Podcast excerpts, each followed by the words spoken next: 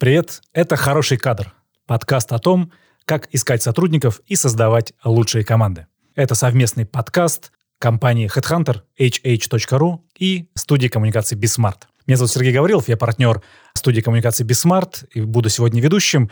И а второй ведущий будет сегодня Юлия Сахарова, директор по северо-западу hh.ru. Ну и в гостях у нас сегодня руководительница Центра подготовки временного персонала «Зенит-арена» Наталья Иваненко. Добрый день. Добрый день. Э, второй сезон нашего подкаста «Хороший кадр» планируется разговаривать про э, развитие туристического сезона. Сезон, кажется, должен открываться. В Петербург вроде бы возвращаются люди, и скоро, не знаю, город заживет, зацветет, и это будет очень радостно. И в том числе события спортивные происходят, вроде как должны появляться, появляются разрешения на них, снимаются ограничения, в том числе и в футболе такие события у нас происходят. И сегодня как раз мы а, об этом поговорим, поговорим немножечко про футбол и про тех э, кадров, которые туда э, нам необходимы. Я редко хожу на футбол, честно говоря, еще не был ни разу на, на, именно на футболе, на стадионе, но был там на собственном мероприятии, когда-то на, перед футболом мы проводили там дебаты. Это было очень интересное зрелище, когда мы с ощущением того, что находились на стадионе, где-то в, в, в, одно, в одном из помещений, когда люди приходили на фан-променад туда, и мы развлекались с людьми, это было забавно, интересно, но потом уже оставались на футбол. Это такой мой, мой контакт с, со, со стадионом э, происходил вот в таком ключе. Окей, впереди сезон, да, и вот там больших мероприятий, и э, вы уже приглашаете людей для того, чтобы в команды присоединяться, работать вместе, да, и э, совершать некие, ну, э, собираете найм, да, устраиваете его для того, чтобы угу. люди приходили. А на какие проекты идет набор? Сколько человек откликнулось у вас? Сколько примерно может потребоваться человек и вообще, вообще что происходит здесь, угу. да, какие задачи стоят сейчас? Да, ну сейчас такой интенсивный э, набор персонала у нас идет именно стюардов, да, я про стюардов скажу, потому что именно эту услугу заказали у нас УЕФА на чемпионат Европы, который должен был состояться в прошлом году, но он называется Евро-2020, потому что и все логотипы, все было привязано к 20, поэтому не стали менять. Просто ну, это говорят, красиво еще. Красиво. красиво, да, да. Чемпионат Европы, который пройдет в 2021 году. Мы сейчас ведем интенсивный набор стюардов, э, контролеры-распорядители. Это, если так говорить правильно, да, по а, закону, так называется эта позиция, нам действительно понадобится огромное количество людей, то есть команда, которая будет выводиться на матч, а всего у нас э, на стадионе будет 4 матча, которые начнутся 12 июня и закончатся четвертьфиналом 2 июля, мы будем выводить 1600 человек. Конечно, число очень большое.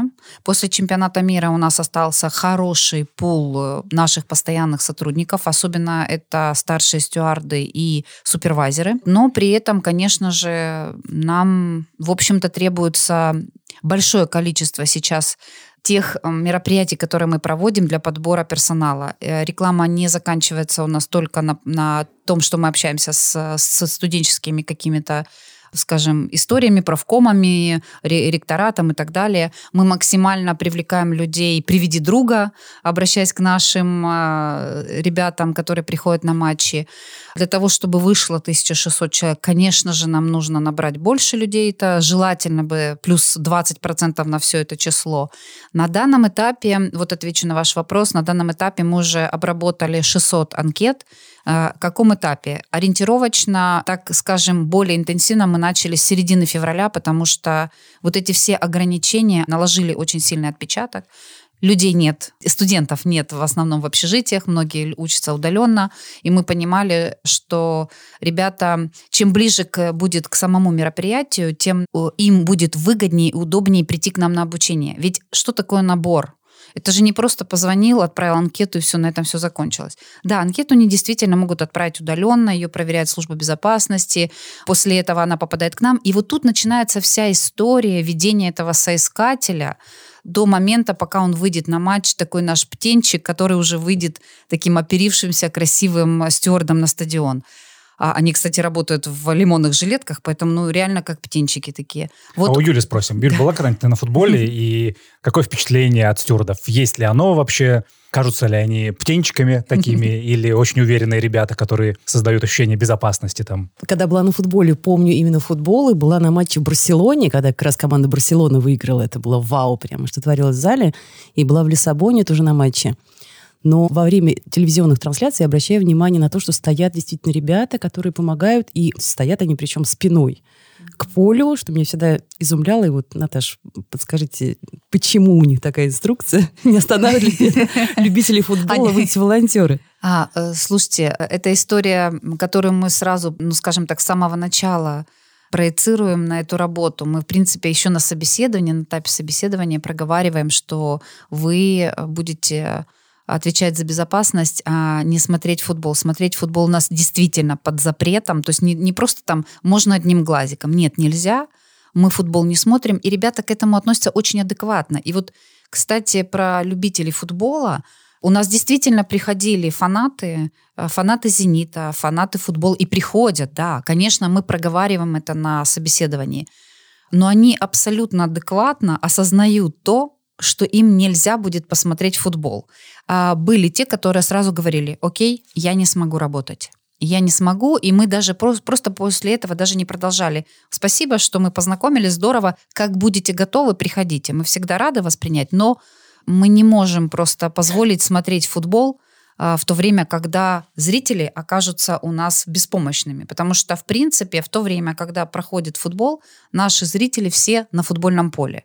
А вот все, что происходит вокруг тебя как зрителя, то есть даже если случайно кто-то вскочил, и у него в этот момент выпадает стаканчик, который может упасть там, например, и по, по, по, даже не обязательно поранить, просто ударить, да, в этот момент стюард должен быть готов к тому, что это может возникнуть конфликтная ситуация, которую он вовремя сразу остановит, поговорит и так далее. То есть он должен смотреть за тем, что происходит вокруг. Это если вот так обычным любительским языком сказать. Поняла.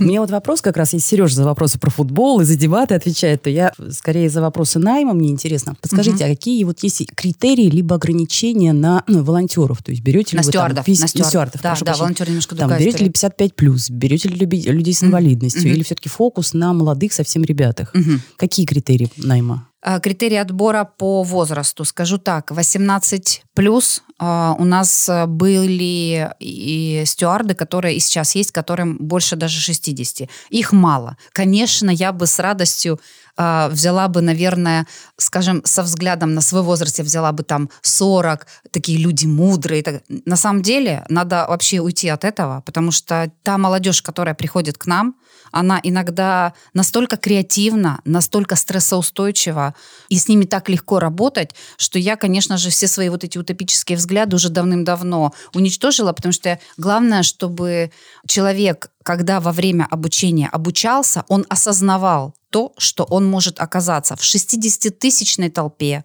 что в этой толпе могут произойти и конфликтные ситуации, и просто стрессовость. Вы понимаете, когда даже 30 тысяч кричит одновременно «Зенит», это такие децибелы, которые ну, могут даже тебя в такое состояние ввести. Ну, я к тому, что вот вы сказали про травмы, да. Э, с инвалидностью.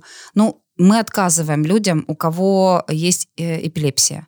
И про это мы, мы не скрываем, мы это проговариваем, потому что мы сами подвер... можем подвергнуть человека, даже если он и принимает препараты, но мы можем подвергнуть его просто в такую, знаете, нехорошая нагрузка, высокий стресс, да. Очень, да, да, стрессовая. Кого берем? А, что очень важно для нас? Это ответственность, стрессоустойчивость, коммуникабельность, потому что постоянные идут беседы с болельщиками все время. Вот только пришел на стадион, Зашел в гейт. Здравствуйте. Приятного просмотра. Согласны ли вы пройти осмотр? А что вас волнует? Что случилось? Подсказ... То есть постоянно идет, конечно, коммуникабельность. То есть э, у нас проводится тестирование. Я хотела спросить, как проверяете. Вот, да. вот. У нас кроме собеседования 30-минутного, у нас есть 30-минутное тестирование за компьютером, тут же при рекрутере, которое после этого обрабатывается. И тогда уже, когда мы начинаем сомневаться, и вроде как и собеседование не так пошло, и тут что-то в тесте у нас по ответам, мы тогда вежливо этому человеку отказываем. А стресс-тестирование проходит потом? Он приходит в комнату, а там футбольные фанаты сидят, и должен провести с ними ними еще 30 минут поговорить по душам. Выжить. Ты должен выжить. Выжить эти 30 минут. Ну, потом, естественно, даже если какие-то маленькие колебания, мы говорим тренеру, который проводит обучение двухдневное. А, еще плюс вот этот накладывается фильтр. А, и, в общем-то, после этого у нас идет последний фильтр, это стажировка. Когда уже сам старший стюард. Вроде выдали идеального, все выучили. Но на стажировке все-таки какие-то могут быть корректировки. Мы берем обратную связь от старшего стюарда обязательно. После каждого стажировочного матча он пишет там э, Наталья Иваненко плюсик там или минус. Почему? Прокомментирую, почему. Может быть, где-то мы не доработали, или что-то не заметили. А когда в этом процессе возникает момент, что человек принят уже на работу, это уже после стажировки, когда все хорошо, мы тогда с ним подписываем договор и поздравляем, выдаем удостоверение РФС, что он уже, в принципе, готов выйти с стюардом, работать. На какой срок, срок давности, да? Слушайте, не поверите. Ну, конечно, я могу сказать сейчас свое фе. Э, РФС, потому что мы обучаем, они уходят, могут уйти куда угодно, да, но, э, скажем так, нет там срока, там есть срок выдачи. У меня, у нас есть сертификат, о, о том, что он прошел обучение подтверждающий, да, то есть мы в РФС отчитываемся, что мы вот это, вот это сделали, вот этим, вот этим выдали. И все, и только дата выдачи, там нет срока годности. Ребята ничего не получают, да, вот до момента, пока они непосредственно нет. вышли на матч? Нет, нет. До стажировка тоже проходит бесплатно. А, если нужно, мы их предупреждаем, что если одной стажировки будет недостаточно, будет вторая, что, кстати, возникает крайне редко. А так вообще они прекрасно знают, что обучение, как в дар им проводится стажировка, тоже проводит, проходит бесплатно, и потом уже все, за денежку работают. А вот есть какая-то аналитика, процент потерь, то есть ребята, которые потом, какой процент ребят, обученных вами, участвуют потом как волонтеры в других спортивных событиях? Ну, как волонтеры не знаю, как стюарды могу сказать. Ну, может быть, 1-2% э, это то, которых мы не знаем, и они уходят. Так в основном они остаются с нами. А те ребята, которые уходят, они просто уходят. Не обязательно куда-то их кто-то переманивает. Угу. Ну, а вы узнаете как-то, вот, почему, что там интересно? Да. Вы у них перенимаете практики какие-то, да, что там им интересно, значит, мы у себя попробуем что-то такое внедрить. Ну, скажем так, э, я откровенно скажу, за свою практику ничего не узнала сильно интересного, э, кроме того, что они просто классные манипуляторы и просто их заманивают тем, что не платят им наличкой. Мы платим по договору, у нас все прозрачно, чисто. Они заключают договоры, и каждого 10 числа каждого месяца они получают деньги на карту. Мы им оформляем карту Газпромбанка, и поэтому, в общем, все на блюдце, только приходите и работайте. Когда они уходят на сторону, у нас действительно были такие прецеденты, их было на самом деле единицы. Это просто оплата наличкой, при этом даже ниже, чем платим мы.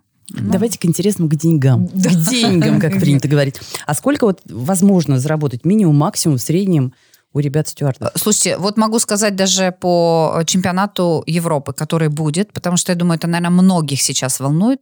Да, у них смена будет продолжительная, 12 часов. Но при этом э, само напряжение это только будет, когда вход зрителей и сам матч. То есть мы должны понимать, что это ну, 4,5-5 часов такого некого напряжения. Остальное время это их присутствие на стадионе, проверка мест, зон ответственности, инструктаж – и так далее. То есть это э, ни в коем случае не на расслаблении, но это, понимаете, когда, знаете, все-таки а, открываются гейты, они уже раз так и собраны, уже вроде как, даже несмотря на то, что нет зрителей. Они будут получать 4 800.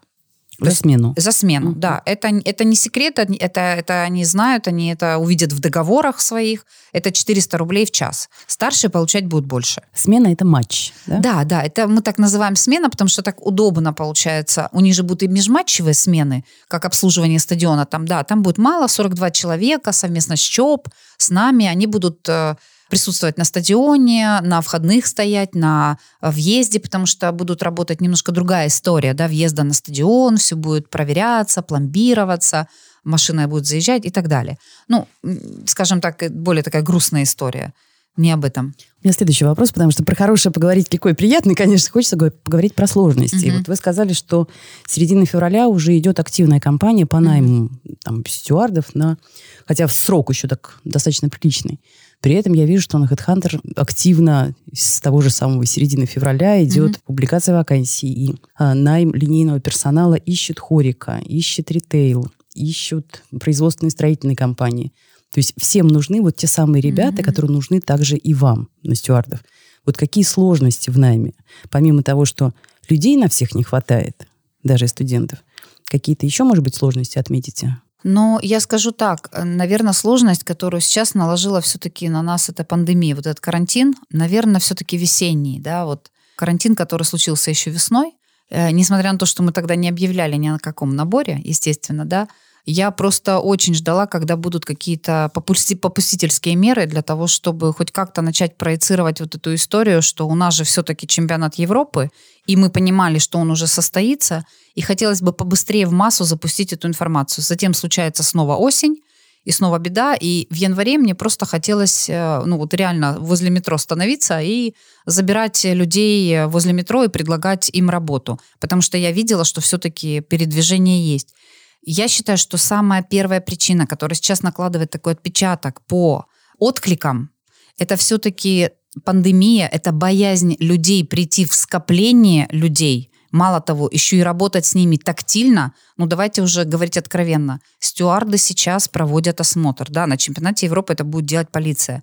Но сейчас же делаем это мы, и они же не знают того до конца, что это на чемпионате Европы будет делать полиция. Нам надо это рассказать, а мы даже иногда не можем им донести эту информацию, потому что не, не всегда они приходят на эти, там, скажем, собрания и так далее. Поэтому мы пошли всяческим путем, э, чтобы донести информацию о том, что чемпионат Европы состоится – Несмотря ни на что, у нас будет минимум 50% зрителей на стадионе, и мы готовы с ними работать. В свою очередь, компания максимально делает все, чтобы обезопасить людей. То есть если дойдет дело до того, что, кроме того, что мы выдаем перчатки, маски, все это можно обеззараживать постоянно, все стоит на гейтах, в раздевалках и так далее, одноразовые стаканчики, там бутылочки, все только приходите и работать. То, мне кажется, что если станет вопрос о том, что нужно всех вакцинировать, компания пойдет на это. Вопрос, пойдут ли люди на это. Ну, пока так вопрос не стоит, поэтому моя, мое мнение, вот я вспоминаю чемпионат мира. На чемпионат мира было такое, что мы хочу этого беру, хочу этого беру, этого не беру, а это не буду даже звонить. Ну, я утрирую, да? То есть мы выбирали, мы выбирали, мы выбрали лучших из лучших из лучших. Сейчас мы тоже выбираем лучших из лучших. У нас, естественно, критерии отбора не, не занижены абсолютно, ну, потому что это все-таки безопасность. То есть э, нужно понимать, что это не просто, например, какие-то ребята стоят с шариками-фонариками, да, привлекают, а это люди, которые работают параллельно с безопасностью, с ЧОП, и они обеспечивают вот то спокойствие на стадионе, которое, в принципе, есть сейчас, когда люди все спокойны. Они даже не знают, как вообще все происходит там. А вот те 600 человек, про которые вы говорили, заявки, mm-hmm. да, которые mm-hmm. пришли уже, указывают ли они где-то, есть ли у них вакцина, ставили ли они Нет. ее, как вообще? Проверяете вы это, спрашиваете у них, говорят ли об этом люди вообще? И, что интересно, вот они, которые пришли уже, mm-hmm. да, mm-hmm. они почему-то этот барьер преодолели, да, барьер страха благодаря чему? Не спрашивали у них вообще, вот что их заставило прийти, почему, может быть, это взять, да, и в коммуникации mm-hmm. дальше с теми, кто боится до сих пор, mm-hmm. это использовать, объясняя им ну, какими-то инструментами, что на самом деле там безопасно, да, мы ее mm-hmm. обеспечиваем, mm-hmm. стремимся к этой безопасности. Ну, если ответить на первый вопрос, мы не спрашиваем в анкетах этого, не спрашиваем, болели ли они и вакцинированы ли они, по поводу доверия, почему приходят они. Ну, многие, конечно, мы не, мы не задавались такой целью, да, спросить у них там, а вы что, не боитесь прийти к нам? А у нас страшно. Вот. На самом деле, большая часть людей приходят с пониманием того, что они будут сопричастны к этому такому большому событию. Для меня это, например, очень ценно, потому что тот человек, который пришел в первую очередь подумал о том, что он будет причастным к такому большому событию, это такой, знаете, приверженец, э, который вот вперед за Чапаевым, это вот все, все они. Есть люди, которые приходят четко за деньгами, это абсолютно нормальная мотивация, в этом ничего плохого нет. Такая часть людей есть, и хорошо, скажем так. Если ответить на вопрос, мы не, не задавались целью такого опроса, а, на самом деле. Хотя, кстати, интересная идея, можно будет даже поспрашивать у тех, кто приходит. Спасибо за идею. А, может быть, действительно что-то нам и подскажет в дальнейшем вот эти... Для того, чтобы в рекламной кампании да, использовать, да, да, вот эти да, да, отличные мысли. Да. А подскажите, как устроена вот такая ситуация, если люди э, с февраля, с марта, с апреля придут, обучатся, и они хотели бы выйти на смены по 12 часов, то есть если они не работают, с этим все понятно. А если они работают, где-то трудоустроены, как им поступать? Они берут отпуск или там отгулы на рабочем месте – Бывают ли с этим проблемы? Отпускает ли их работодатель? Если говорить о том, что это смены 42 человека всего лишь, да, а пул большой у нас, то мы уже сразу говорили ребятам, что будем приглашать в основном старших и супервайзеров. Ну, то есть давать им в первую очередь быть, эм, работать на этих сменах. Но это правильнее. Это люди, которые по несколько лет уже привержены клубу и привержены этой работе. У нас действительно есть ребята, которые работают на этих позициях, и на своей основной деятельности они тоже руководители. И, как ни парадоксально, они находят вот эти все лазейки договориться со своим основным работодателем. Ну, лазейки в чем заключаются? Это взять отпуск, это закрыть какие-то свои пропуски отгулами, но они взрослые все ребята, и поэтому для них это не становится такой проблемой. Ну, самое главное, что они нас предупреждают заранее. И вот из пула 80 человек мы реально можем выбрать тех 40, там 42, а, которые будут работать. Ну, понятно, что не только все места отданы старшим стюардам. Стюарды тоже работают, но каждый из них а, понимает важность вопроса того, что если он пообещал быть на сменах, то он должен договориться со своим работодателем, если это основное место работы. Еще такой вопрос. А как организована там, автоматизированная система, либо какой-то сложный график? Потому что Э, не всегда вы можете спрогнозировать, нужное ли количество людей выйдет на матч. Угу. Если кто-то из них сорвется в последний момент, а места должны быть закрыты, угу. это благодаря какой-то автоматизированной системе все просчитывается и учитывается, выход людей на места и что ну, позиции закрыты. На, да, на самом деле, конечно, это здорово, когда это все автоматизировано, но прямое общение с людьми ничто не заменит. Поэтому у нас есть э, координатор стюардов э, Мария Измайлова, которая, ну, мне кажется, это вот было бы больше часов в сутках, можно было бы говорить не 24 там, а все 100, да, она все время с ними на связи. Uh, у нас есть действительно разные чаты. Есть чаты с супервайзерами, чаты со старшими стюардами. Вот они и дают ей эту информацию. И эта информация поступает к ней всегда вовремя. И, в принципе, еще ни разу не было того, чтобы что-то где-то когда-то сорвалось. Это, конечно же, общение и по электронным письмам, это и переписка в чате. Я, я же говорю, я, я за то, чтобы все было прям автоматизировано, но, наверное, все-таки люди любят, людям нужно это общение. Даже банально фраза, которую она задает «Привет, как дела?», это всегда, в общем-то, располагает к тому, что «О, как здорово там обо мне беспокоиться». Я за такое, и, конечно, по поводу автоматизации у нас сейчас дорабатывается сайт временного персонала. Это тогда, когда они могут сами там будут регистрироваться и так далее. Но, наверное, все-таки со старшими стюардами и с супервайзерами мы оставим вот это общение в чате, потому что это можно быстрее все-таки решить. Когда он из этой группы людей своих, там, да, 100 человек, должен дать нам 20. И когда он максимально быстро сможет заменить кого-то. А вот круто, что вы сказали, что пилится сайт, на котором временные работники, насколько я понимаю, да, могут да. и сами выбрать те дни, либо те смены, которые для них удобны. Да. Я вот все к теме конкуренции, к тому, что не такое большое количество и людей активных, и молодых там по возрасту, либо душой, которые готовы рассматривать позиции и занятость как временную, такой вот part-time.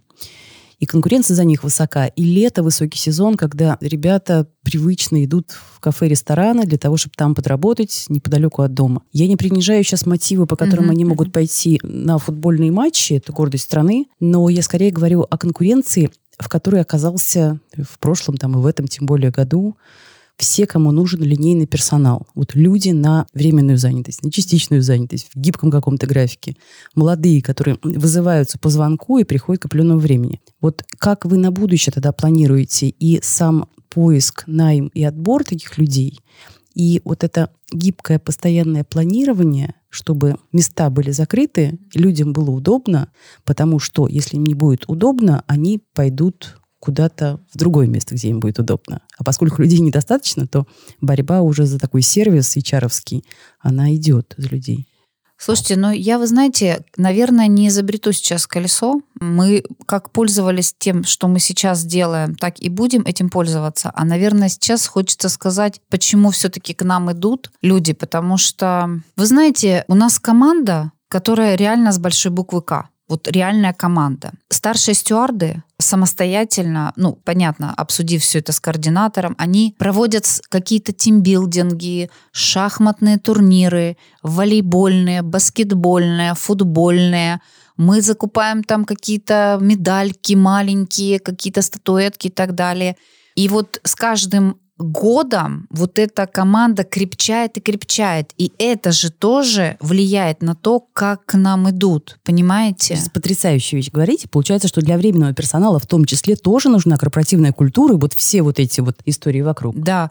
Я э, очень сожалею, что в этом году не состоялся тот Новый год в том понимании, как он должен был быть. Да, у нас там позапрошлом году, ну, в прошлом году был корпоратив, на котором ну, мы дурачились как дети, понимаете? Мы вместе с ними. Это была фантастика просто. Мало того, мы подружились же ведь не только, мы же позвали не только стюардов, мы решили, что мы можем позволить себе позвать и хостес, представляете, красивых девочек, которые работают на вип-зоне, и тут к нашим, а у нас в основном Это прям удачное мальчики. решение. Да, прям великолеп- великолепное решение. Если родятся еще после этого дети, это будет вообще отлично демографическую ситуацию поддержим в стране. Мы позвали инспекторов качества, хостес, стюардов, э, кейтинг. Это было вообще великолепно. Это было потрясающе. Мы отдохнули, повеселились, и тем самым мы получили такой выхлоп, что они после этого вышли и говорят, блин, так хочется еще следующий Новый год. То есть все, они заряжены, уже отработать быстро, быстро, очень быстро. Февраль, март, июнь, и снова декабрь. А вот это, смотрите, культура, да, корпоративная культура, которая здесь так зарождается, она как формируется? Это лидеры и руководители ее придумывают, ретранслируют дальше, да, каскадируют, и она вот там формируется, или же это все-таки от ребят на местах, что-то они предлагают, что-то приживается, они как-то это формируют, и дальше она уже распространяется на всех. Вот как, где источник вот этой самой культуры, которая формируется у вас там? Ну, я, наверное, не скажу, что это один источник, да, это, в принципе, и сверху, сверху спускается, потому что мы постоянно там с ними пытаемся общаться, какие-то даже, я считаю, что даже любой тренинг, который проводится, это тоже такой некий тимбилдинг, да, но ребята самостоятельно еще от себя, они ведут какие-то чатики в инстаграмах, там странички, собрались, кого-то поздравили. Эта команда поздравила эту команду. Например, один из супервайзеров у нас проводит постоянно какие-то конкурсы, уже задавая, причем профессиональные какие-то вопросы прямо перед матчем, да, и кто ответил правильно, там, на тебе конфетку. Ну, то есть вот такие вот мелочи. То есть это параллельно от ребят исходит очень много. Это, вы понимаете, что такое тысяча человек, какой-то заряд энергии, от них идет. Это сколько же идей. Они иногда так могут засыпать идеями, что я им говорю, все, хватит, хватит, остановились, потому что не хватит жизни Можно реализовать. корпоративной культуры чуть-чуть перебью, потому что мне стало интересно. А проводили анализ, вот кто эти ребята, которые вот чудесные, замечательные, как ядро накопились у вас? Кто они? Кем они работают? Какой у них возраст? Портрет какой-то есть? Э, Слушайте, я уже могу, в принципе, сказать вам портрет, что это практически до 30 лет, потому что, да, там есть немножко старше. И парадокс в том, что очень много ребят, мальчиков. Я не скажу, что это прям э, одни мальчики, но это большое количество ребят, мужчин имеется в виду, у которых идей, мне кажется, на всю жизнь хватит. Это люди, которые работают в абсолютно разных э, отраслях от там, руководителей каких-то серьезных предприятий даже до каких-то организаторов мелких мероприятий. То есть нельзя сказать, что, а, ну, это же он в ивент-службе работает, конечно, он все это, поэтому ему это легко. Нет, такие тоже есть супервайзеры. Но есть люди, которые работают в, ре- в реально серьезных организациях, руководителями, и ты так думаешь, что вообще это же круто, что у него такие идеи. Вот портреты такого, скажем, людей таких, это как мальчики, такие девочки, но это, наверное, все моложе 30 лет. Смотрите, у нас так. обычно есть разделение, кажется, на э, работа и досуг, да, вот Ага. как бы мы при- привыкли разделять. Здесь у вас, значит, у этих людей есть работа, да, где-то, плюс Мгм. есть подработка, и они к ней еще умудряются добавлять э, вот эти ваши какие-то мероприятия, что-то еще, еще какой-то досуг здесь. То есть там такой тройной уровень жизни у этих людей, и при этом хватает сил, энергии на то, чтобы и везде работать, и подрабатывать, и творить вот э, такое, ну, общение, комьюнити создавать и так далее. Да, Короче, и нужно поэтому... в резюме у этих ребят на HeadHunter искать пометку «волонтер на чемпионате». и, забирать. Качества. Ну, я вам скажу, э, если уж так откровенно, да, то после чемпионата Европы, если что, обращайтесь. Вот так. Но до чемпионата Европы, Я поняла. пожалуйста, не забирайте персонал. Ну, просто, наверное, их притягивает вот то, что происходит. Вот как только они начинают собираться, бывают такие дни, когда ты, я становилась вот в стороне от раздевалки и, и наблюдала. Это их жизнь, понимаете? Вы представляете, как придя сюда на стадион, он, имея там в кругу общения там 10 человек, вдруг обрастает командой, в которой 30 человек. Оказывается, ой, а никто не может мне помочь там с юридической, а никто не знает хорошего стоматолога. У нас все есть. У нас есть все, как я им говорю. Вот вашей командой можно захватить Африку просто, потому что у нас действительно есть все. И это такое, знаете, они вот приходят как в семью.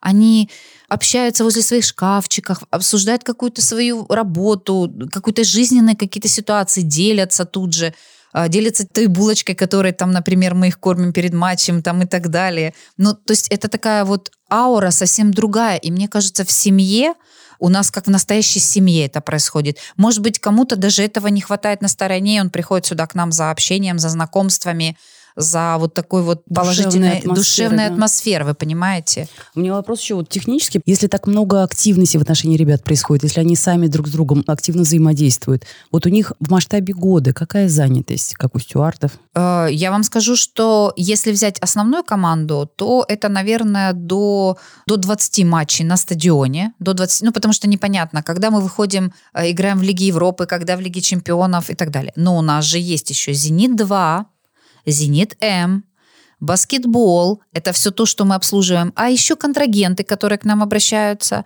Это волейбольный клуб «Зенит Санкт-Петербург», это футбольный клуб а, «Звезда», футбольный клуб «Ленинградец», это ДБА, стритбол, это танцы.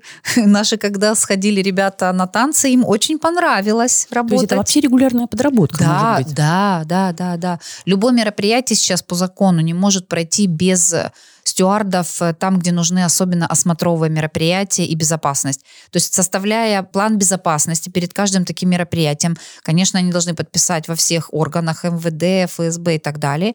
И когда доходит до того, а кто же будет обслуживать, то кроме ЧОП э, должны обслуживать обязательно еще стюарды, потому что они осуществляют осмотровые мероприятия, помощь к зрителям, то есть то, что не делает ЧОП. А как войти человеку со стороны, который вот никогда не был? Как ему стать и карьерно вырасти до стюарда постоянного? До постоянного стюарда вообще не проблема. То есть э, достаточно, как я говорила, заполнить анкету и так далее. А вот стать старшим стюардом, у нас есть э, все-таки требование, это отработать минимум год не пропустить. Это стопроцентная посещаемость должна быть.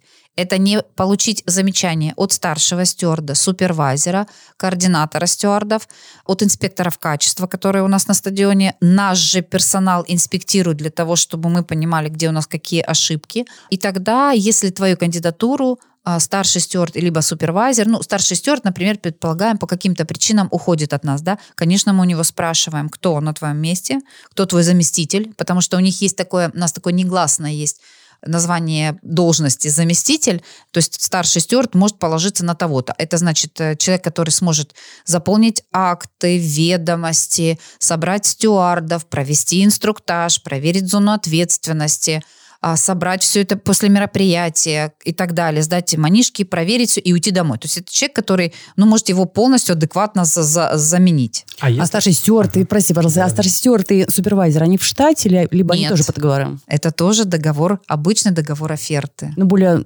высокая заработная плата. Да, да, у них выше заработная плата. А и... какая? Ну, если взять на чемпионат Европы, то у нас будет только старший стюард, у них будет 500 рублей. У нас градация еще есть на супервайзеров, поэтому Просто УЕФА не запрашивала эту позицию, поэтому ребят в этой ситуации чуть понизят, скажем так, но не согласны на это. Так, Юля, а давай разберемся. Значит, у нас 400 рублей в час. Деньги считаю, да? Да, для стюартов, для старших 500 рублей в час и так далее. Что это по рынку? Потому что ты говорила про риск, э, когда Хорика выходит, да, и пытается себе переманить э, сотрудников. Вообще высокий сезон, высокий спрос. Людей ищут. Вот это такая ставка. Она насколько конкурентна на рынке? Может быть, привлекательной по там, вашим данным, исследованиям? Что вообще? Она конкурентна конкурентно на рынке, но мы же понимаем, что эта занятость, правда, частичная, то есть несколько смен, причем смена длинная по 12 часов, тут тоже не каждый выбирает вот такой формат занятости для себя. При этом другие, приведу примеры, не обязательно хорика, потому что там официант, например, может невысокий оклад иметь, но на переменных частях, угу. на чаевых он получает достаточно приличную сумму, зависит от э, заведения. Но есть еще временная занятость, частичная занятость бывает у курьеров, у комплектовщиков, uh-huh, uh-huh. а у курьера и у доставщика это может быть там 2,5-3 тысячи рублей в смену, И ты тоже можешь регулировать, а многие крупные сейчас службы доставки, они делают цифровые платформы. Я же недаром у Натальи спрашивала, mm-hmm. как у вас автоматизировано, насколько ребятам легко вот найти себе место и быстро выбрать какой-то слот своего свободного времени, пойти и подработать. Так вот, многие сейчас службы доставки, они заводят цифровые платформы уже есть. Кроме того, там есть возможность и не только брать заказы в свободное время, когда тебе удобно. Есть основная работа, плюс набрал угу. несколько заказов как курьер. Но еще и введены у, ряд, у ряда служб доставок электронные чаевые уже.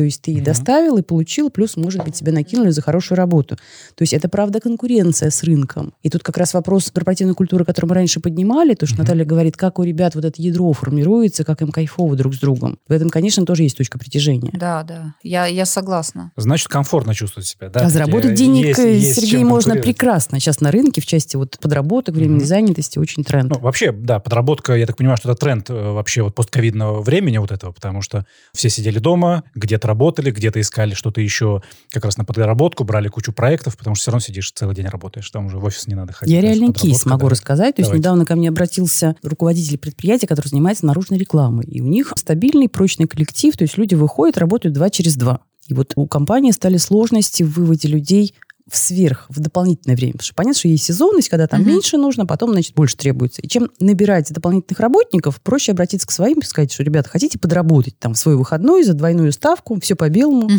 все хорошо. И ребята стали хуже соглашаться выходить на вот такие подработки в свои выходные дни.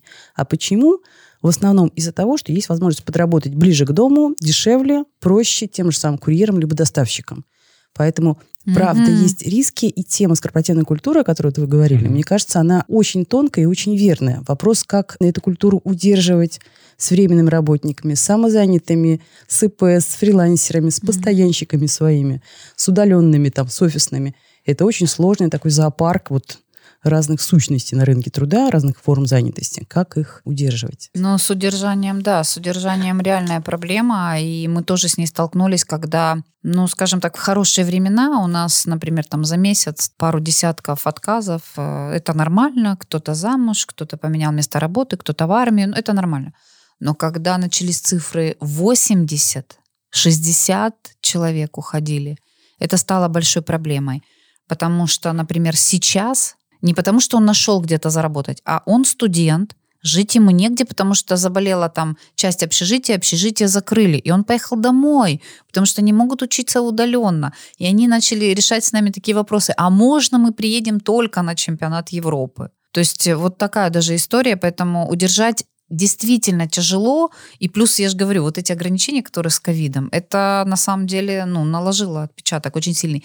Но понимаете как? Ведь не, не каждый же год проходит чемпионат Европы. Ну вот если мы поговорим про это большое мероприятие, и когда на чемпионат мира, они реально откровенно писали в анкете, когда заполняли, причины, по которым вы хотите быть, прийти на работу. Я хочу быть причастным к такому мероприятию. Вы знаете, на этом... Событие в жизни, Это конечно. событие в жизни. И ребята молодые, ну вы представьте, кто-то из них у нас реально прошел Кубок Конфедерации, чемпионат мира, и сейчас третье грандиозное событие – это чемпионат Европы. Потом мы, даст Бог, еще что-нибудь свяжем с хоккеем в своей жизни. А как вы это подаете? Вот тоже говорят про брендинг, про бренд работодателя, про EVP, там, про УТП. То есть что вы ребятам, которые меньше о вас знают, меньше знают о чемпионате мира, как вы до них доносите, вот какие месседжи идут там в рекламных кампаниях? То есть чем вы их маните к себе? Ну, слушайте, э, так как хочешь написать рекламную кампанию, а тебе начинают отрезать эти словечки, потому что их много, да, то у нас и лозунги из серии «Приди и стань членом лучшей команды». Там «Лучшая команда – это мы, приходи к нам», «Мы с тобой», «Это лучшая команда». Ну, то есть вот такие. Мы все-таки себя позиционируем, как мы действительно, как лучшая команда. Мы, во-первых, не... И по спортивному это тоже. И, и по спортивному все-таки, да, не будем забывать, что мы на спортивном объекте. Но и по-честному. Я считаю, что все-таки добиться того, что такое сплочение... Вот сейчас в базе у нас, я специально, вот когда уезжала, там посмотрела, больше, чем 1400 человек. Это из них ну, может быть, процентов 20, которые, ну, скажем так, менее общаются друг с другом и так далее. В командах все общаются просто вот таким сплоченным коллективом, понимаете? А потом они делятся на зоны у нас, то есть по зонам есть супервайзеры, они в своих зонах между собой общаются, И мне кажется, вот это вот такой комок энергии, который обрастает, обрастает, обрастает, ну, наверное, не каждый сможет похвалиться, поэтому мы и позиционируем себя лучше. Знаете, вот как корабль назовешь, так он и поплывет. Поэтому мне кажется, когда мы, и мы им всегда проговариваем, там, молодцы, браво, вы лучшие, отлично. Да, у нас есть ошибки. Но это мы обсудим в раздевалке, когда никто не слышит. Ну, вот насчет позиционирования, да. Кто, кроме как вот спортивное мероприятие, может смело про себя говорить, что мы команда. Я вот, двигаясь дальше в теме удержания и в теме корпоративной культуры, как вот людей тонко удерживать не только деньгами, не только там статусом, хотела у вас попросить поделиться, наверное. Вот у вас на вашем примере кейс, во-первых, временного персонала, периодически занятого, удаленного друг от друга, то есть у вас люди не в офисе сидят, э, там 5 на 2. Разношерстного персонала. Кто-то больше общается в офлайне э, с меньшей долей онлайна, у кого-то наоборот. Офлайна mm-hmm. чуть-чуть, раз-два мы там встретились на матч, либо там Новый год. Вот что бы вы рекомендовали другим работодателям, у которых сейчас тоже сильно усложняются формы занятости персонала. То есть появляется и временный персонал, есть офисные сотрудники, есть команды, которые работают удаленно. То есть люди становятся уже не моно, а полихромные mm-hmm. по времени, по графикам, по жизненным обстоятельствам там, и так далее. Что бы вы им рекомендовали, как удерживать вот это ядро команды, как коммуницировать, что, может быть, из инициатив поддерживать в надежде, что это сработает на общую задачу? Нельзя дать одни и те же рекомендации абсолютно всем. Да? Если это доставка, ну, наверное, нет смысла держать там какую-то команду, проводить для них какие-то корпоративные мероприятия. Достаточно какие-то стандарты обслуживания, которые они будут проецировать на своей работе, потому что они нигде никак не пересекаются. У нас другая история. Если у работодателя тоже такая же история, что они периодически встречаются на мероп... на, на чем, неважно, на чем, на, для работы и вместе обслуживают. Ну, то есть я, я почему сравнила... Я, я не говорю, что это другая каста. Да, им нужно другое, немножко другая история. Им не нужно работать вместе. Они доставляют по одиночку свои заказы. Возможно, там когда-то периодически встречаются на каких-то планерках там или собраниях. А у нас нет. У нас для того, чтобы сделать приятное болельщику, они встречаются и работают. И вот здесь э, я считаю, что, во-первых, должен быть тот, кто конкретно занимается этими, этим подразделением. То есть никакого... Несколько... Сколько человек не... в кусту? Вот у нас, получается, есть координатор, и э, дев, дев, еще один человек, который помогает. Да, мы там, в принципе, можем помочь, но в основном это два человека. В день матча присоединяется еще со службы безопасности несколько человек, и вот они вместе. Да, но это матч, это уже, как знаете, как выхлоп того, что вот над чем работали. Вот мы получили, и нам поставили оценку, хорошо или плохо. Поэтому обязательно должно быть единовластие, скажем так, да, обязательно... Лидер. Прям, лидер. После того, как мы определили этого лидера, мы определяем лидеров команд. Мы же знаем, больше трех человек это уже группа. А если это, например, 20 человек, которыми нужно управлять, да, мы определим на мелкие группки, и это будут наши лидеры, неважно, как они называются, супервайзеры, старшие группы, администраторы, неважно. Это те люди, с которых, которых мы, как говорится, будем прикармливать больше всех – для того, чтобы они помогали нам держать вот эту армию. Я хочу уточнений. Да. Лидеров команд, как вы их э, определяете, находите? А, определение такое. Вот в начале, когда не было у нас такой возможности, да, год отработал. Ну, они работали на Петровском. Мы воспользовались этим опытом. После этого я собрала, попросила написать эссе на тему «Я работаю стюардом». Пожалуйста, плавайте как хотите в этой теме. После этого я не отбирала по эссе то есть хороший или плохой, не давала оценку, просто их попросила написать. И для них, для всех мы провели еще психологическое тестирование на выявление коммуникативных, организационных способностей, на то, как он расположен, э, направлен на себя, на дело, а, нарисовать там человечика и так далее. То есть провели некое психологическое тестирование. А, на тестировании пару человек у нас отвалилось, например, ну, как в принципе и так и бывает, да, что мы сейчас тоже будем делать, кстати, у нас на, на Евро отбираем людей. И потом провели э, двухдневный тренинг управления малыми группами, где был постоянный интерактив. Он был похож такой на некий воркшоп больше. Действие, проблема, действие, проблема, действие. И после этого уже на основе вот этого всего вырос такой финальный список вот этих старших. То есть нельзя просто там... А я видел, как он работает. А есть какой-то вот этот финальный образ лидера? Потому что про образ некий такой, про портрет сотрудника мы поговорили, да? Uh-huh, вот uh-huh. именно вот этого лидера. Потому что, с одной стороны, есть формальные критерии, про которые вы говорили, да, он должен уметь одно, быть надежным, там, например, Мгм. да, чтобы его можно было порекомендовать, он умеет разные вещи. А вот личностные качества, какие они здесь есть и в каких ситуациях они проявляются, например. То есть есть ли какие-то случаи, например, да, где два разных человека, которые, казалось бы, вроде бы по формальным критериям, они оба претендуют на то, чтобы быть лидером. Но ситуация была такая, что один себя проявил так и стал потом лидером, Мгм, а другой, мгм. например, не проявил. Есть ли такие ситуации, которые показывают, ну вот, как эти качества проявляются? Мгм. Ну, смотрите, по поводу того, какие качества. Это люди, которые могут анализировать.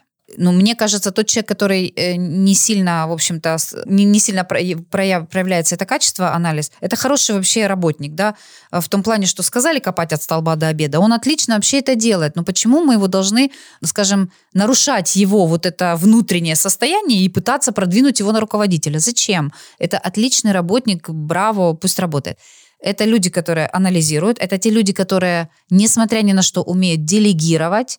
Ну, естественно, дисциплина прежде всего. Но это, знаете, вот проявляется даже в том, как они приходят на обучение. Вот даже вот в этом. Плюс креативность. Э, Я на тренингах всегда на это обращаю внимание, потому что нестандартных ситуаций на стадионе очень много. Нестандартной ситуации считаю даже ту, что папа пошел а, за пивом, потерялся ребенок. Это же нестандартная ситуация. В этой ситуации может поступить каждый по-разному. А есть какой-то плейбук, условно, что потерялся ребенок, делаешь А, там, потерялся муж. Делаешь что-то, да? Да-да-да. И, и, и добавляется, наверное, туда каждый раз какие-нибудь новые случаи. Есть алгоритмы, конечно. Стандартные алгоритмы у них прописаны. Ну, так правильно. Так же мы на самом деле не должны же их сами вводить в стрессовую ситуацию, а вот пойди разберись. А мы посмотрим, разберешься ты или нет. Конечно, есть алгоритмы, там, от которых они, в принципе, и пляшут. Так вот, еще, если вернуться к качествам, то это люди такие, которые ну как, я не знаю, как это объяснить, там, которые быстро соображают, понимаете, вот нет такого, «М, да, сейчас, нет времени, есть секунды на то, чтобы ему решить. И вот, конечно же, это видно на тренингах, когда им даешь простую, я знаю, на- наверняка же многие знают вот эту игру, которую дают на то, чтобы выявить лидера в команде, когда я им давала «постройте мост Леонардо», это когда из рейк ты строишь без... Вот тот, кто первый хватает рейки, какую-то мою там, я не знаю, инструкцию, быстро говорит, раздает, ну это же просто наслаждение наблюдать за ними.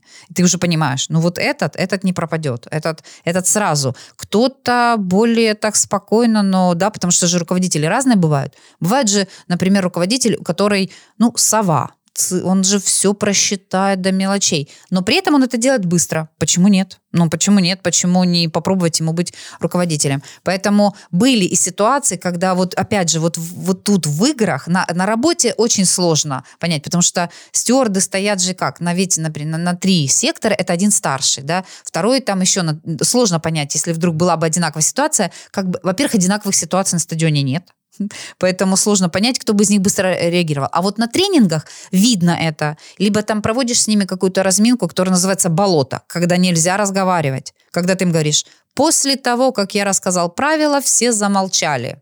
И вот тут они понимают, что они не договорились. И ты тут понимаешь, кто начинает креативить, как-то соображать, как вот туда идти и так далее. То есть были ситуации такие, которые... Но это не значит, что он хороший или плохой, да, там, выявляли. Просто кто-то по-разному реагировал в этой ситуации, но все приходили там, например, к единому результату. А это какое-то вот официальное назначение, что теперь ты лидер? Или вот э, У нас, да. у на- стихийно? Не, у нас, у нас это официально, все знают, что это старший стюард, что вся коммуникация через него, а не напрямую звонить нам. То есть вся А вот эти информация. лидеры, которые под старшим, там вот по цепочке у вас идут. Под старшим это его один может быть заместитель, а дальше все обычные стюарды. И мы эту градацию знаем. И поэтому вот те, те вот как вы говорите, поделиться опытом, конечно, я бы работала с лидерами, потому что я бы лучше с ними периодически проводила какие-то обучения, какие-то тимбилдинги для того, чтобы они проецировали это, потому что мы им даем еще волю волю некую такую доверие. Понимаете, когда вот на доверии работаешь,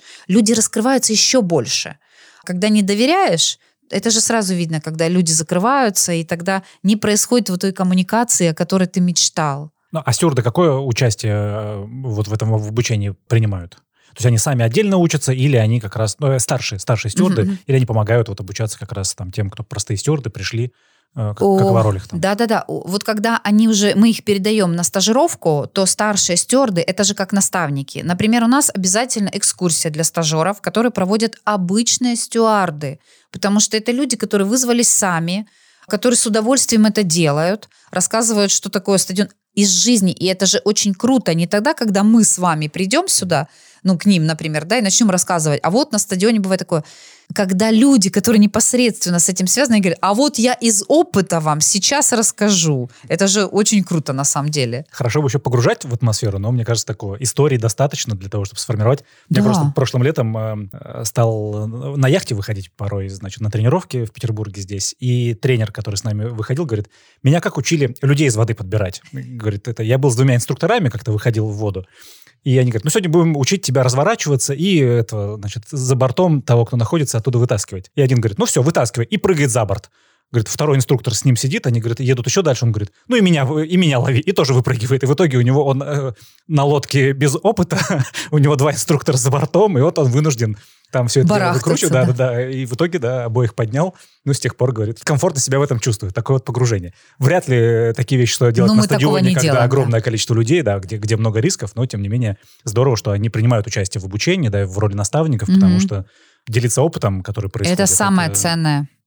И тренинги, например, вот те, то обучение, которое проводим мы для э, стюардов, для наших стажеров по программе РФС, проводят старшие стюарды, которые прошли специальную у нас подготовку. Это не приглашенные, это никто из моего отдела, это не я, это люди, которые вот, вот на следующем матче он может быть твоим старшим стюардом.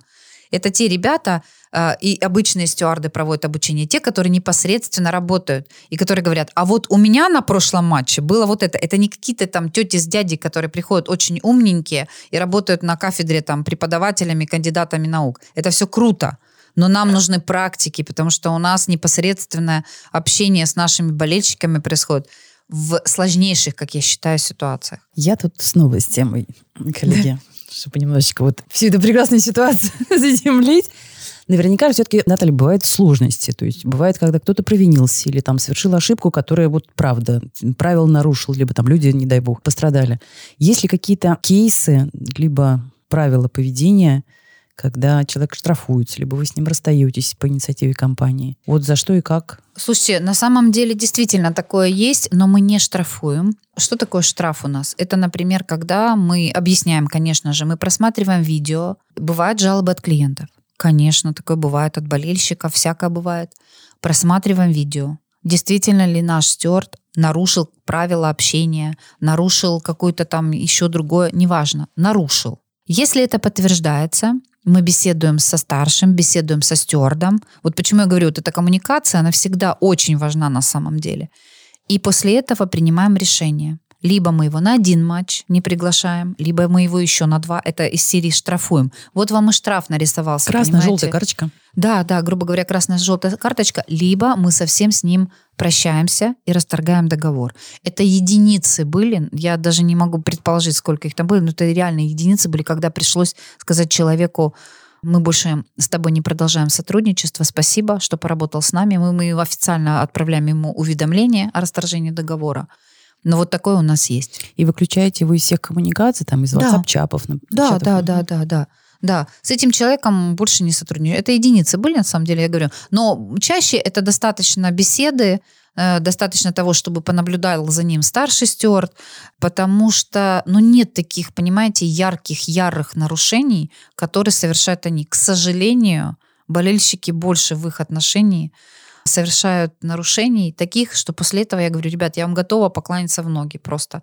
Потому что когда и ударят, и все это зафиксируют камеры, а это дети, а я все это перенимаю на то, что это дети наши, и то куртку порвут, то еще что-то, и просто как мама, понимаете? И тогда я каждый раз им говорю, что мне наоборот хочется дать вам больше, то есть покланяться реально вам в ноги за то, что вы остались с нами после всего этого, что мы вас не уберегли.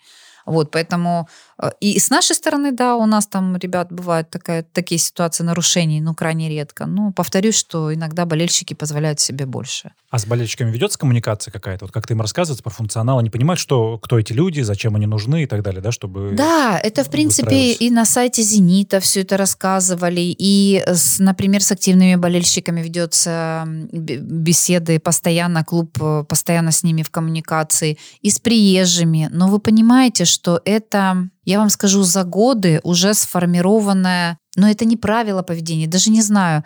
Ну, может быть, и правила такие общения с обслуживающим персоналом, как они вот называют нас.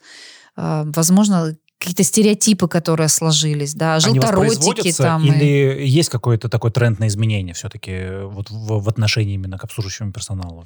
Потому что мне кажется, что последний год он действительно ну, поменял отношения, или меняет, по крайней вот. мере, потому что больше уважения стало да. и к доставщикам, да, и тем, кто угу, к синим угу. воротничкам и так далее. То да. есть все-таки что-то происходит. Вот как, поддержусь как, на, вс- поддержу на все сто. А знаете, когда это произошло? Я к тому, что, конечно, всплески остались. Ну, мы знаем, да, приезжает «Спартак» и «Зенит», но это же просто, понимаете... Мясо. Мясо, понимаете? Неважно. Неважно, как ты им расскажешь вообще про всех нас и так далее. Это просто противостояние пожизненное. Вот и все. Тут не надо ничего рассказать. Но чемпионат мира очень сильно повлиял тоже на болельщиков и изменил. Вот этот праздник, который Фан-зоны, был, да. Да, это все, это настолько вот как-то сплотило людей. И мне кажется, если бы не пандемия, это бы эйфория продолжалась бы и потом на евро переложила бы отпечаток. Хороший, хороший отпечаток на самом деле.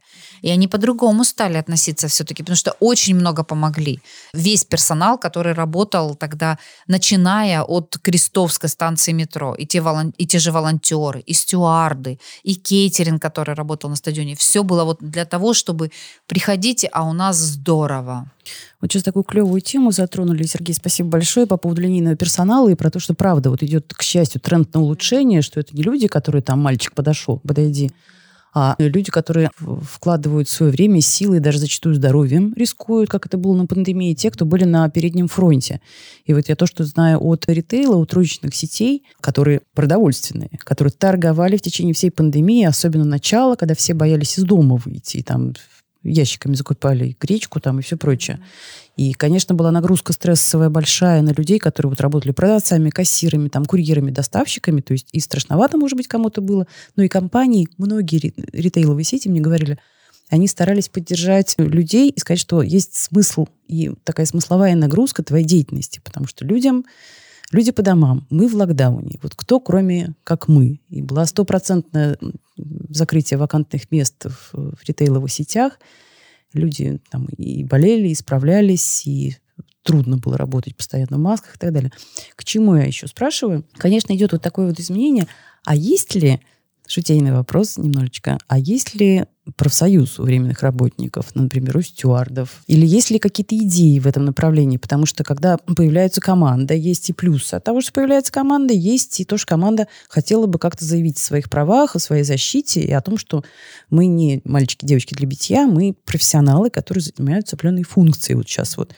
И одной из форм такой защиты выглядит профсоюз. Есть ли такие вот Слушайте, ну у нас как такового профсоюза нет, ну вот под названием профсоюз, да, но мы, например, знаем, когда у нас э, на носу какое-то мероприятие, и нам хочется обсудить, у нас есть такой некий пул людей, с которыми мы это обсуждаем. Но хочу сказать, что мы никогда не общаемся вне старших стюардов и супервайзеров. Мы почти всегда их приглашаем на разговор, потому что, ну, это костяк, понимаете, который помогает нам вот работать с вот этими людьми, которых сотни просто, которых сложно удержать, и мы прекрасно понимаем. Поэтому профсоюз у нас, наверное, в большей степени состоит из наших старших и супервайзеров. Другое дело, кто-то более активный, кто-то менее активный и так далее. Потому что мы, например, когда а, для старших стюардов, только для старших, то есть если корпоратив был для, все, для всего персонала, то для старших стюардов мы проводили мы выезжали за город, снимали коттедж и приглашали ивентовую службу, которая там проводила нам мероприятие. Э, не буду скрывать, и спиртное у нас было, и все было.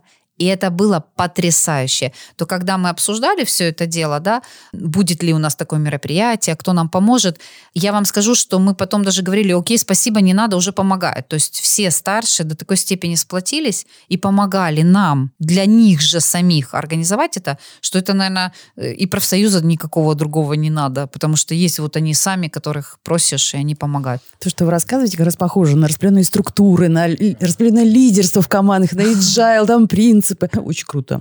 Юля, а на рынке вообще вот у временного персонала как с, с профсоюзом обстоят дела? Что-то ну, есть? Ну, Нет? пока никак. Просто я сейчас подумал, что Здесь, наверное, на стадионе более-менее такая спокойная среда, понятно, что делать. Вроде бы нет, э, как бы в сути задач, которые решают ребята, нет конфликта какого-то, ну вот такого заложенного, в отличие, например, от доставщиков, да, у которых, например, э, зарплата зависит от скорости, да, и они вынуждены очень часто, например, быстрее где-то проехать, где-то нарушить, и из-за этого, ну, сложные ситуации возникают. Там, мне кажется, профсоюз нужен для того, чтобы говорить, давайте мы лучше дольше будем доставлять, например, да, э, еду, но, по крайней мере, будут в безопасности курьеры, которые ездят. Мне кажется, там... Мне кажется, очень... мы выходим на следующий уже да, подкаст, да, уже да, следующая тут, тема. Тут такая... да. Ну, но я, я очень быстро прокомментирую, потому что у нас тут тоже заложен конфликт, потому mm-hmm. что у нас выделено несколько, буквально десятков секунд на то, чтобы прошел человек осмотр. И мы это не скрываем от болельщиков. Многие болельщики уже даже владеют этой информацией. Ага, летом, значит так, 20 секунд, зимой 25. Почему меня так долго? У нас автоматически заложен здесь конфликт. Поэтому тут тоже, знаете, такая ситуация... Качество или скорость. Угу. Да, тут, э, когда стюард сомневается, он начинает тщательно досматр... угу. осматривать человека, а уже время. И тут на нас наседают и инспектора качества, и сам болельщик торопится, там же футбол это добро пожаловать в регулярный менеджмент, в обычный менеджмент с фронтирующими KPI. Наталья, значит, Юлю волнуют процессы автоматизации. Для нее это боль всегда, переживания и страдания, когда в компании все не автоматизировано и так далее. Как у вас с этим процессом? Насколько все работает? Насколько от Excel удалось перейти уже к какой-то автоматизации? Или все-таки Excel, Google Docs и вот это? Нет, но без этого, конечно, никак. Никак. Но мы успокоим Юлю, у нас действительно большая часть автоматизирована. У нас, когда ребята только заполняют анкету, они автоматически уже данные попадают у нас в 1С, где в 1С формируется вся база э, стюарда. Вот этот сайт временного персонала, куда они заходят, они там же видят свое обучение, они видят, когда их приглашают на обучение, ой, на, на собеседование, простите. Если у него не получается прийти на собеседование, он может прислать ответное письмо, что он, у него не получается, тогда его перезапишут на другое время на этом сайте еще буквально вот остались маленькие шажки, они смогут записываться на мероприятие. Весь календарь они и так мероприятия видят, но на все мероприятия мы пока информацию получаем от старших стюардов и от супервайзеров. Но впоследствии это будет такой последняя жирная точка, тогда, когда они смогут уже там не только видеть мероприятие, да, и на чуть ли не на год вперед записаться уже, а уже будут прям записываться. Свой рабочий график. Пока, да, вот это вот буквально доработка. Отлично. Вот, поэтому все, можно спать спокойно. У нас, слава богу, автоматизировано на 90%. Супер. Вот так работаем, продолжаем и доделываем то, что осталось.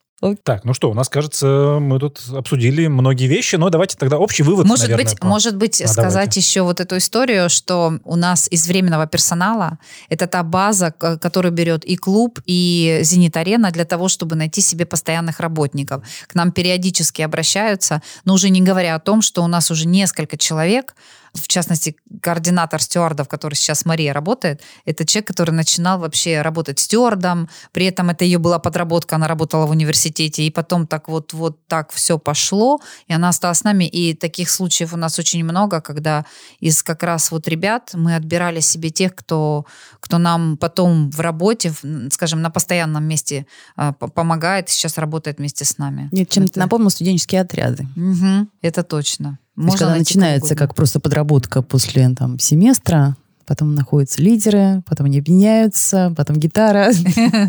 И потом вдруг уже в штате. И потом раз ты уже там. Да. А сколько вот э, долгожитель самый есть у вас, наверное, какой-нибудь, который давно работает? Ну, самый долгожитель это 4 года. Вот, ну, в принципе, сколько... С 2017 октября 2016 года у нас только появился наш центр подготовки временного персонала. То есть мы достаточно молодые. Класс. Ну, кажется, что это интересная сфера, во-первых, э, особенно для людей, которые, кажется, интересуются спортом для того, чтобы э, находиться в этой, в, в такой в атмосфере. С другой стороны, есть и уязвимость в том, что ты не можешь посмотреть за спортом, да, в, в течение матча и вынужден смотреть за другими вещами. Тем не менее, атмосфера сохраняется. Кажется, это такая очень увлекательная штуковина. Самое главное, та причастность, которую ребята разделяют, да, и которая да, является да. мотивом для участия в этих вещах, кажется, что привлекательно для того, чтобы найти себе такую временную работу, попробовать себя в этом, наверное, а может быть и остаться, и дальше уже работать в спортивной э, индустрии. Спасибо вам за этот подкаст, за это общение. Надеюсь, что вопросы еще появятся в, в описании к этому видео. Вы задавайте, а мы будем на них отвечать, наверное, попозже. Э, что-то прокомментируем. Юля. Я бы еще хотела добавить, насколько потрясающий кейс. Ну, мало того, что мы футбольный город.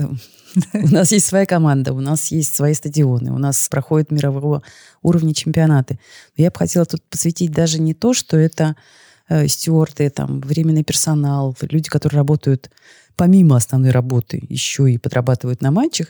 Я хотела сказать, насколько это похоже на HR-проблемы и задачи очень большого количества работодателей, у которых тоже появляются такие сущности, как там самозанятые люди, фрилансеры, там, волонтеры, стажеры, удаленщики внутренние, и насколько э, непросто и в привлечении в конкурентной борьбе за такой персонал, и в удержании этих ребят, и формировании корпоративной культуры, которая бы подхватывала все эти разные формы занятости, эти разных людей и удерживала у себя лучших, растила у себя лидеров, которые, правда, любят, разделяют и двигают дальше компанию. Поэтому то, то, о чем вы рассказали, оно такое, мне кажется, как в пробирке. Кейс для очень многих и HR, которые нас слушают. Спасибо вам большое. Спасибо большое. Я с радостью поделюсь, если нужно, опытом, с удовольствием. И почитаю, и, и, и возьму опыт тот, который есть у людей. Я с удовольствием тоже общаюсь с такими.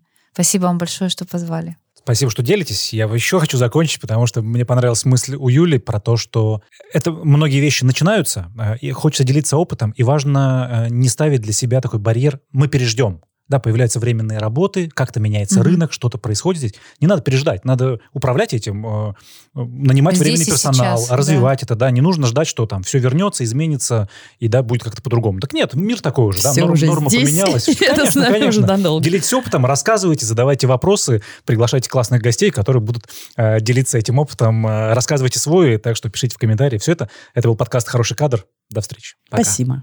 Спасибо.